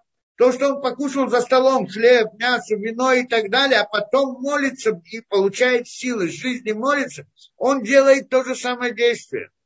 Только там было возможно сделать это непосредственно, на другом уровне, а не только через человека, как мы сейчас делаем. Это более низкий уровень, что каждый человек это делает как бы через себя, если может, если делает, да, если может. А там это было как бы связь со всем, со всем духовным, да, со всем мирозданием. Ну, вот э, связь между этим. Поэтому, в принципе, та же самая работа, она сейчас переходит на, на молитву. Только там он отдавал нефиш животного Всевышнему. Здесь мы тоже едим животное, хлеб и так далее. Мы здесь тоже едим хлеб и так далее. И посвящаем это Всевышнему. Если мы это не посвящаем Всевышнему, не делаем это правильно, то тогда это не кошерное жертвоприношение, как было в храме, было не кошерное жертвоприношение. Оно не, оно не делает никакого действия в духовных мирах. А на самом деле мы кушаем для того, чтобы служить Всевышнему. Для чего человек кушает? Чтобы жить. А зачем нужно жить? Если он живет для того, чтобы жить, значит, он зря ест, он паразит. Он кушает, убивает животное, кушает курицу. Зашел в ресторан, съел курицу. Что ты не подумал о курице? Почему она должна жертвовать своей жизнью ради того, чтобы тебе было повеселиться, здесь вкусно что-то покушать? Да, Люди живут, работают, там стараются, там земля истощается, выращивает хлеб и так далее, а ты его потом кушаешь. На каком основании? Зачем? А идея того, что весь мир, когда он направлен, для чего он получает жизнь? Для того, чтобы делать какое-то действие. Вот это действие, он, да, и тогда он получает жизнь. Вот тогда, если он кушает и все прочее, он тогда это все направляет ко Всевышнему все привожу к, там, к той идее, которую мы хотим понять. Служить, моли, то есть молитве или служить Всевышнему всей душою. Что такое душа? Жизненность, его жизнь. В чем его жизнь заключается? Это то, да, это его, когда он ест, так она ему уже, эта жизненность к нему приходит. Получается, что когда был храм, евреи там служили, выполняли это приношение, жизнь присоединялась к миру, то есть приходил большой, это был источник изобилия для всего мира, то есть духовность приходит в храм, из храма распространяют по всему миру, и это дает изобилие и жизнь всему миру. Точно так же, как человеку. Приходит к нему, да, если он кушает, то к нему приходит источник этого. Это вот эта вот еда она там делает. То есть как бы человек, там был большой человек, назовем так, что это храм в каком-то смысле, тоже по примеру человек. В каком-то смысле вот в этом этот. И тогда было воздействие большое. А сейчас, потом, когда это было разрушено, реальность изменилась, и теперь нет того уровня, теперь каждый маленький человек, он храм. В этом смысле.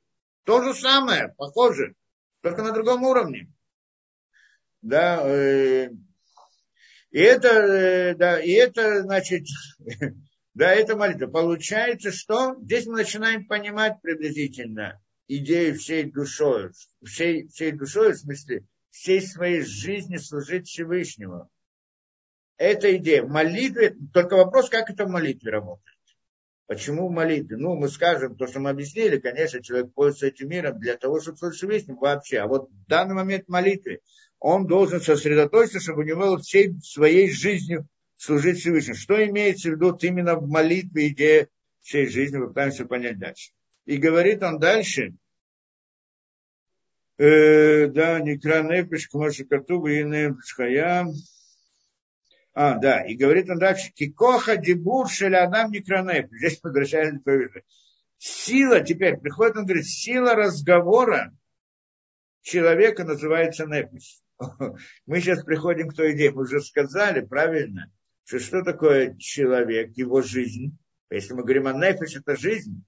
Когда говорим о животном, нефиш – это его эмоциональность животного, растение – это его растительность. У человека, хотя у него есть и растительная сторона, и животная сторона, но его нефиш, его жизнь – это его разговор. Это, этим он, это, это жизнь человека, иначе это жизнь животного. Не про эту жизнь мы говорим.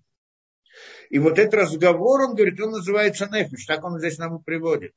Разговор человека называется нефис. То, что он, вопрос, чем, о чем он говорит, это другой, другой разговор. Да? Это уже, да. Но в принципе, вот это вот жизнь человека, это интересная точка зрения мы сейчас приходим. Что мы говорим, когда о жизни человека, что такое жизнь человека? Человек, который больной находится в коме или как там, да? Он вроде живой, функционирует, но он не называется живой. Или потерял дар речи. То есть сумасшедший, наверное, больной какой-то с этим не называется живое. Ну, может быть, э, как его Илем, как это Илем, э, глухонемой, он не называется, что он не разговаривает. Он разными знаками что-то сообщать. Ему, то есть, в принципе, идея общения, она есть. Но если мы исключим идею общения, то нет жизни у человека. Это называется жизнь, да? Кролик не знаю, еще что-то, я не знаю, да. Жизнь, жизнь есть, но нет жизни человека. Поэтому эта жизнь и называется нефиш, правильно? Так не всегда говорим, да. Жизненность более широкое понятие, понятие нефиш, это его жизнь, его существование, как человека, не как растение, не как камень, не как животное, а как человек, его существование, это идея разговора. Поэтому он говорит то, что он может разговаривать, обмениваться мнениями, понимать то, что ему говорят, и говорить свою точку зрения, да, высказывать что-то, да. Э, да, это значит, да, это называется нефиш. Может, как берешит, так это он приводит свидетельство истории. Берешит, и Адам, и нефиш хая. Так там сказано, и стал человеком, как это, нефиш хая, душой животным. Живою, душой живой. По-моему, так или иначе, как на русский точно переводится. Душой животным, так, по-моему, переводится, да? И там ункулус, на перевод на арамейский, ункулус, он переводит, и Раша это приводит, там его это перевод, рох мималила, что он становится духом, который разговаривает, мималила, мималила, на арамите разговаривает. То есть он разговаривает, то есть то, что здесь написано в Торе, стал человек нефиш, живой, имеется в виду, разговаривает. Да, э, да, разговаривает это, э, да, разговаривает, разговор.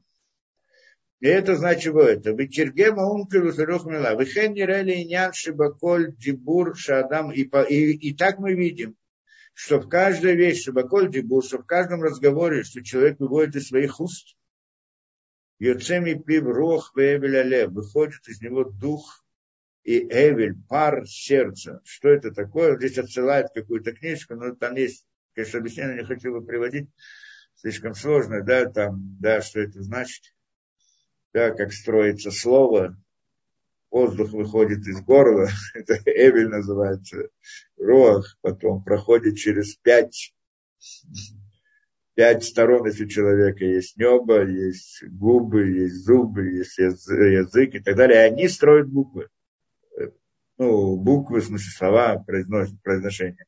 И так далее. Там подробно разбирается, как это работает, мы не будем это входить. Вадибуру и кара нефиш Адам. И вот разговор это суть души нефиша человека. Понятно, то есть у него нефиш есть животное, есть растительное, есть такая, но вот души нефиш человека это разговор. Шизей трон Адамина Бейма, что это отличает его от животного. Им кен, если так, коль тива йоцет адам и кох выхелек минавшо. Если так, коль тива, каждое слово, если это так, то каждое слово, которое выходит из уст человека, это сила и часть его неписи, его души, жизненности. О, здесь мы приходим к интересной идее. да, что каждое слово, которое он произносит, не, не имеется в виду там, когда он заказывает ужин в ресторане, да, там ничего не вышло, никакого, по сути, ну, может быть, скажем как-то, да. То есть имеется в виду, когда человек что-то говорит, это частица его души, да, как бы нефиша, его нефиш, который, да, он, э, и, когда человек что-то хочет рассказать, как так мы говорим, он выливает душу перед ним, правильно, как бы плескивает душу перед ним рассказать что-либо, поделиться чем-либо. Человек это вкладывает очень много своей души, но мы знаем это, да, вылить, да, даже в прямом смысле, как мы понимаем, да, отдать свою, вы, вылить часть, частицу, передать другому частицу своей души. Ну, ну, интересно, когда человек ругается с кем-то, как это назвать, тоже и так далее. Но во всяком случае, это мы говорим как бы разговоре таком нормальном пока. Э, так эта идея, да, это, это значит, да, это связано с его непи, душа, разговор. Поэтому очень важно в молитве произносить слова, так мы сейчас понимаем. Что идея да, мы, мы, мы передаем как-то, мы молимся Всевышнему, произносим слова Всевышнему. То есть, если мы в словах передаем свою нефиш, свою душу, так значит Всевышнему мы должны ее передать, свои что так нужно говорить ему. Кроме этого есть идея намерения, но прежде всего должна быть нефиш. О, это да. Потому что сказано, что если человек говорит, произносит слова, и у него нет каких-то высоких намерений, молитва засчитывается молитвой. Она не является высокой, не делает больших изменений, но как митцва он выполняет. А если он делает очень высокие намерения, но не говорит слова молитвы, то нет молитвы вообще. Это должны понимать эту вещь. Что есть некоторые глупцы, которые там разные секты, каббалистические или еще какие-то, которые приходят и говорят, это только для простых людей нужно молиться, а мы такие вот умные, мы в мысли все делаем, все исправления, там, каббалистические и так далее, нам не нужно говорить молитвы, нужно делать, выполнять заповеди, мы их мысли, мысли исправляем, ничего человек мысли не исправляет, потому что это, да, если он не произносит слова молитвы, он не, не должен их кричать, говорит их тихо, потому что никто не слышит, но Всевышний это слышит. И, и вот это он, он выливает здесь свою душу, свою нефиш, когда он произносит слова. Сказать по правде, иной раз очень трудно что-то сказать. Вот когда, ну, в серьезном разговоре я хочу что-то признаться или что-то сказать, или что-то, даже просто рассказать о своих чувствах другому человеку, это тяжело. Иной раз. Я не знаю, есть люди, которым это легче и так далее, да, рассказать об этом. Но есть вещи, о которых человеку трудно сказать. И когда он это делает, он должен пересилить себя – и он, э, если вдруг его словами воспринимается, это для него ужасно обидно, он может с ним никогда не будет общаться. Почему? Потому что его нефиш, он вылил свою нефиш, а тот ее выбросил куда-то, да, не, не принял, не сделал, не это, да, то есть это разговор, по сути, это непростая вещь совсем, когда он настоящий, да, разговор и так далее. Беседа. Во всяком случае, то, что мы сказали, значит, да, и Непиш это разговор еще и дальше. И он здесь приводит некоторые добавления, здесь будут Марьей, но ну, мы, в принципе, сказали, что вот, что Шалидеку Баноши Бамигда, Шаяку Йоба Дугма, Ильонава, Ильотава, Хадарава, Кольтила, что, э, да, что храм он там был по примеру высшему, там все у него комнаты и все орудия, все они были вот, э, то есть сам по себе храм это схема построения духовных миров. Тот, кто хочет изучать духовный мир, мы просто так сказали, по-простому человек молится, да, и тогда жизнь приходит, да, источник жизни приходит сюда, или человек кушает, и, и духовность присоединяется, и жизнь присоединяется к нему. Но это на самом деле там огромное, это, да, это как он проходит, есть целая огромная схема духовных миров, как все там проходит в деталях, это очень сложно. И вот он говорит, что храм был по своему подобию вот представлен в этой схеме духовных миров. В принципе, эту же схему учим из тела человека, да, как это логически. У Митахадим Алядеем Алямот, ход еще там происходит, и когда э, Кольки Лашиса, когда там служат в храме, приносят это приношение, а Юмит Кашрим и там соединяются и объединяются. Сейчас приводят различные отрывки из разных мест, где говорят вот про то, что мы до сих пор говорили, что там в храме посредством жертвоприношений соединяются и объединяются миры и силы высшие. Ванурим шаляйхалот, и света внутри залов святых. Ну, надо знать каждую вещь, что такое зал, что такое это, что такое миры, что такое... То, кто знает, знает.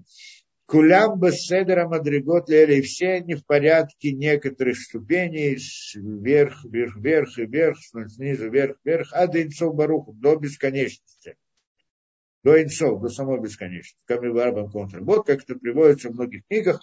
Зор и других, он здесь приводит ряд список книг, мы не будем в них ходить. Конечно, все это интересно учить по нашим ходить, но это возьмет много времени, если это изучать так по-настоящему. Теперь же ну, Беседа. И дальше он приводит еще.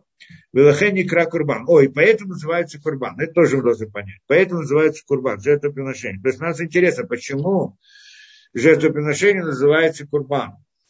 Да, это тоже важно. Что такое курбан? Курбан это корень такой, называется куфрейшбет, правильно? Какие слова построены на этом корне?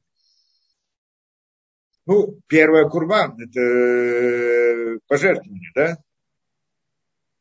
Э, пожертвование, трума мы называем, да? Ну, трума тоже жертва, в общем-то, ну, другого характера жертва. А здесь это курбан тоже пожертвование, не знаю, на русском нет разделения между ними, тоже слово. Да, и это значит пожертв, э, пожертвовать, это прежде всего. Кроме этого, от слова, э, на этом корне строится близость, коров, кирва, рубим, близкий, приближенный, приближение, сближение. Это идея слова курбан. Кроме этого, в этом также есть корень крав. Крав – это война, противостояние, борьба. Как бы два противоположных смысла в одном слове. Да? С одной стороны сближение, с другой противостояние. А еще пожертва, жертва, что это вообще непонятно, как с этим связано. Но на самом деле все очень понятно. Язык Торы, святой язык. И там все точно, до, до каждой буквы, нет лишних букв. И каждая буква, она обозначает, она, если это обозначает суть каждой вещи. И слово, оно очень точно. Поэтому здесь имеется в виду что? Что на самом деле так оно и есть. И, в принципе, во всех словах всегда смысл, есть несколько смыслов, и есть противоположный смысл. Словам. Большинство слов, они включают в себя противоположный смысл, потому что наш мир, он мир противоположностей. И поэтому то же самое понятие, оно может быть с этой стороны и может быть с противоположной стороны. И все это одно и то же понятие. Потому что у каждого понятия есть две стороны как минимум. Мы же находимся в мире ограниченном, то есть, как мир ограничен мы когда-то назвали, миром границ. У границы всегда есть две стороны. Поэтому есть у каждого понятия есть две стороны. Положительно, отрицательно, вверх, вниз и так далее. Да? И это понятно. Поэтому здесь тоже так. Что на самом деле курбан, жертва, когда один человек жертвует другому что-либо, приводит к сближению. Мы это когда-то разбирали. Когда говорили о любви, у нас там лекция о любви говорили, как возникает любовь у человека, когда э, да, дающий, когда один дает второму, у него возникает любовь к тому, кому он, кому он дает, не наоборот. Да? когда человек жертвует другому, он вкладывает свою частицу внутрь, да, да, вкладывает во второго, и вот эта вот частица, это частица его, и он ее любит, и поэтому любит второго. Как мы сказали, это схема любви, которая как возникает. Это значит, то есть идея пожертвования, то есть когда человек от себя что-либо дает кому-либо, возникает близость, он приближается.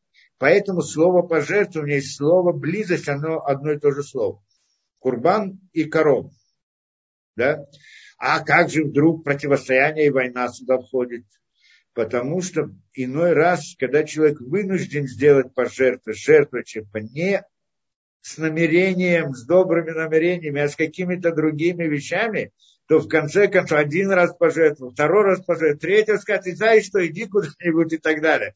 То есть приходит, тогда у него свое противостояние, да, то есть та же самое пожертвование может привести к войне, к противостоянию тоже, в результате того, что он жертвует. То есть иной раз человек дает, дающий кому-либо другому с одним намерением, он хочет дать безвозвратно, только для, для, для второго это его намерение, то тогда приводит к близости. А иной раз человек, дающий он для себя, а не для второго, чтобы себя что-то показать, что-то получить, что-то это, чтобы как получить какую-то выгоду, чтобы повысить кого-то в каких-то глазах и так далее – это в конце концов один раз, два, в конце концов надоедает, это приводит к ненависти, а не к близости. Прямо противоположно.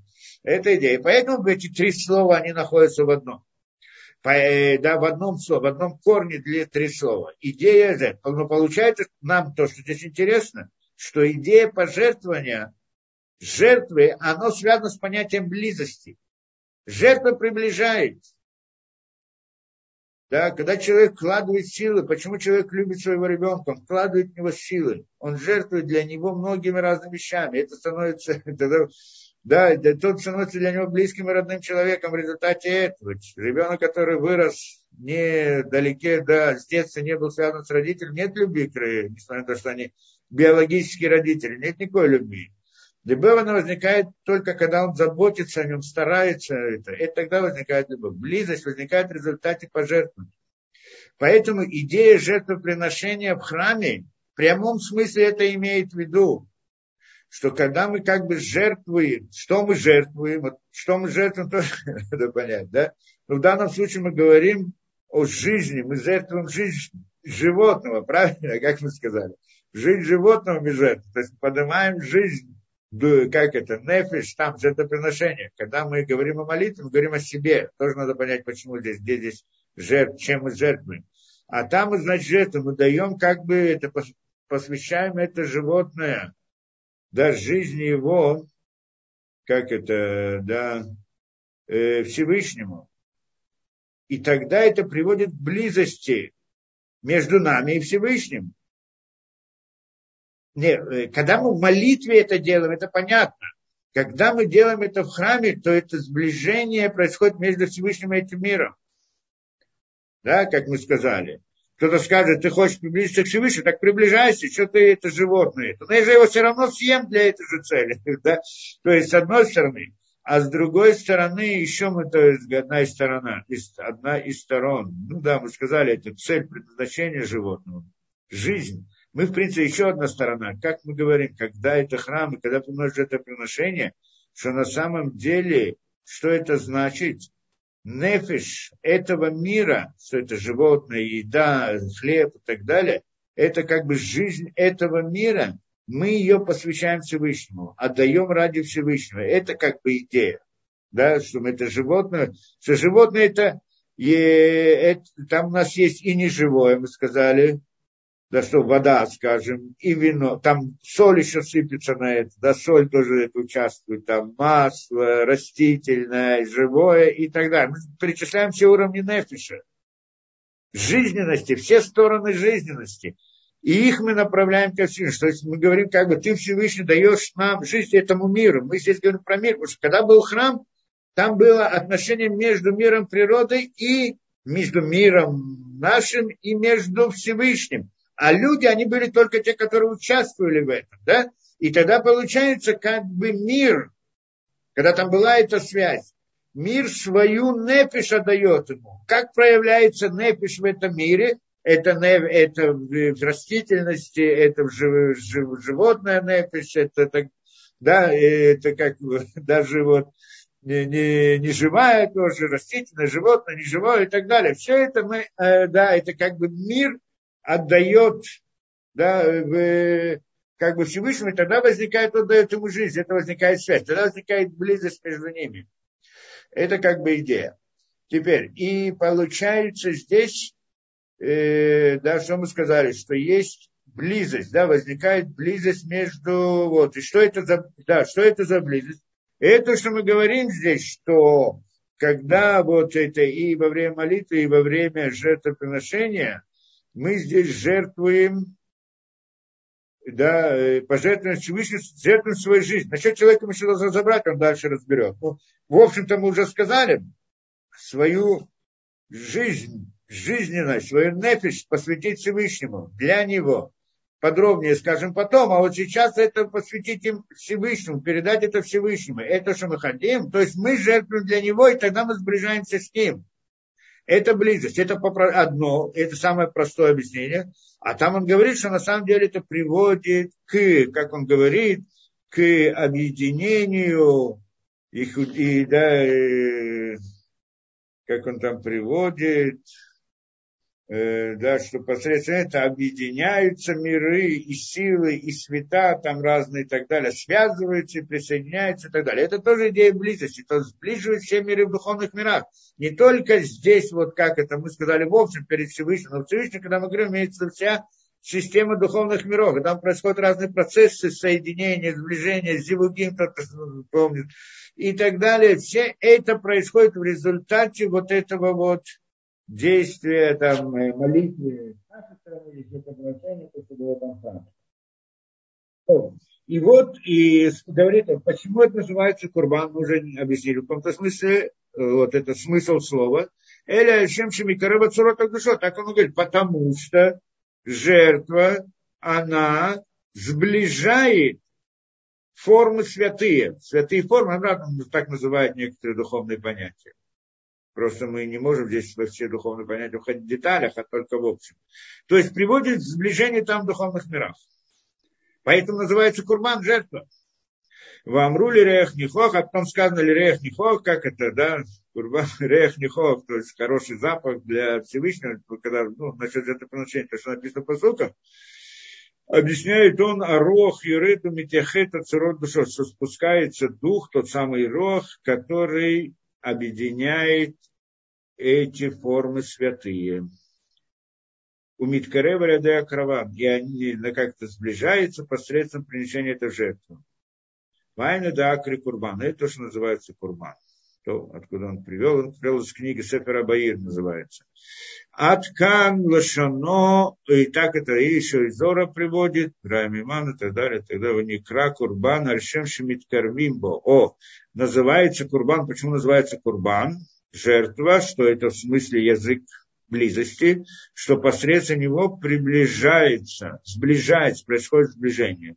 И тоже приводит там из Умеючи, умеючи баванатейну не всека вода Теперь, с того момента, что прекратилось служение в храме, это значит, из другого места он приводит, здесь разные, да, отрывки он приводит, чтобы для разъяснения вот этой темы нашей, то, что мы уже немножко сказали, так он здесь это объясняет.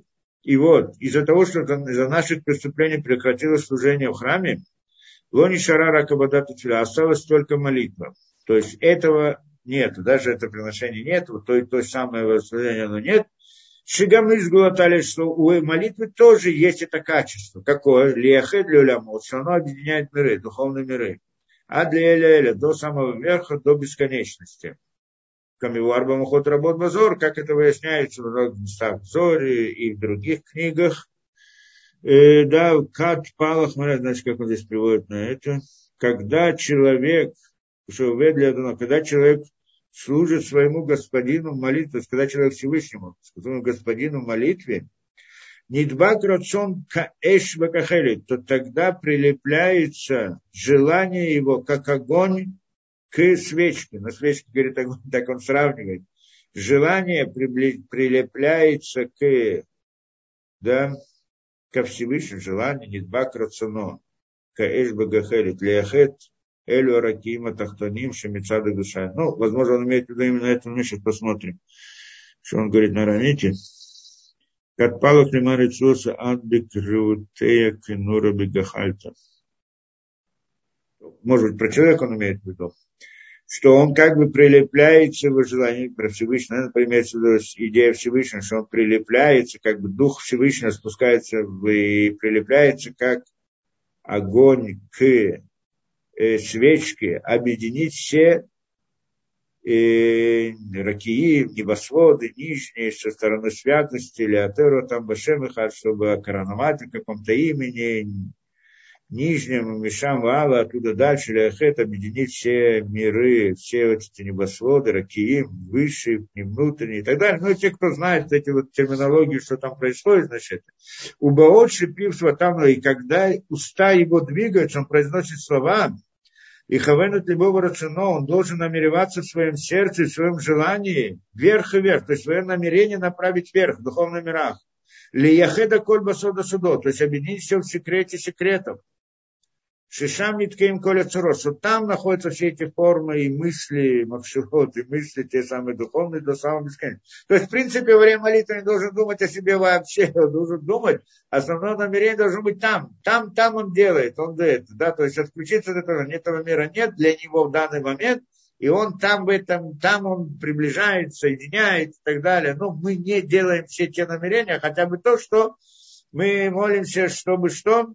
Чтобы притянуть от Всевышнего свет. Это как бы это общее намерение для вот на нашем уровне достаточно. Да? И тоже хорошо, если мы это делаем. Да? Что во время молитвы мы думаем о том, что мы это молимся, произносим слова, чтобы объединить там духовные миры, чтобы там свет пришел в них, без того, чтобы разбираться, какие, что, какая не так. Что тот, кто разбирается по-настоящему, он может своей молитвой именно в определенную часть мироздания и сделать изменения и привести, соединить его с какой-то другой, какой-то чар, один мир, вот тот в том самом месте, каким-то другим миром, да, ну, это могли делать величайшие люди, они могли делать и привести вот точно вот то-то и то-то и так далее, да, но мы в это не входим. И дальше он приводит Миварба Приецхайм. Еще сказано Приецхайм, Шиколи Каркаванат, э, э, да, э, да, коли карка маната и няна тфила мечта дахера амида учи куналемот. И вот еще выясняется пред Схаем, что всякое намерение в молитве от начала Ада Амида и до, до молитвы стоячей, это исправление миров, чтобы поднять их снизу вверх, связать их, включить Э, каждый мир, который находится выше него, ады тоже до бесконечности. То есть идея, что есть э, ступени миров, мир более нижний, верхний и так далее. По-простому это как бы поднять нижний верхний, а верхний еще верхний и так далее. Чтобы вся эта цепочка поднялась, там есть смысл, надо все это объяснять и понимать, не будем это входить. Вейн бараке меймана реш пашанын шезеуа бен А, здесь, говорит, есть разница между благословлением мицвод и благословлением молитвы. Да, Беркот Мицот, не, Беркот Мицот Аноним, Беркот Атфила. Есть благословление э, на ним, на удовольствие и на молитву. То есть, когда мы произносим на еду или на заповеди, или на молитву, это разница в этих благословениях. Какая разница? Шеберкота Мицвота на ним и мешках, да, Амшахата Шепа. О, он говорит такую разницу, что когда мы говорим благословение на еду, скажем, да, Баруха Ташам да, хлеб на хлеб, или на заповедь, как на тфилин, скажем, и так далее, то тогда идея там притянуть свет наш мир. Так он говорит. Да, притянуть изобилие, воздействие сюда. Лярка, биркан, лимала, лимата. Это должно быть намерение. А вальберката тфила, ну, благословение твалите, имтикуна, это идея, это намерение исправления там, в духовных мирах. То есть это привести сюда, а это, значит, исправить там. То есть, когда мы говорим, мы что же там говорим, чтобы притянуть свет? Но не притянуть свет к нам во время молитвы стоячей, а притянуть свет к духовным мирам. Это мы идею имеем в виду, правильно? Это имеется в виду во имя Всевышнего. молитва во имя Всевышнего. А когда мы говорим благословение на еду и на мецвод, это притянуть к нам. Разные вещи. В этом, говорит, есть разница. Леремот Ацмам, Леотам, Литкашур, Колюлям, Шемиала, Ваен, Прецхайм, Эсбрахов, так далее, так далее. אנו המשכת השם ממעלה למטה, אחר המידה, וגם זה מצד שחוזרים ומעלים את העולמות, כל מיני, ну, приводит там еще разные объяснения, не будем в это входить слишком углубляться. То, э, просто у нас уже нет времени, я вижу, да? Да, уже э, совсем нет времени. Так что я думаю, здесь то продолжим дальше. То есть мы еще не вошли в тему всей душой. Мы только, Бахоля Нефиш, мы только вот представили вот общие понятия, которые... А дальше он уже как бы разбирает идею, что значит всей душой, все это, да? Бахоля Нефиш. На сегодня мы остановимся.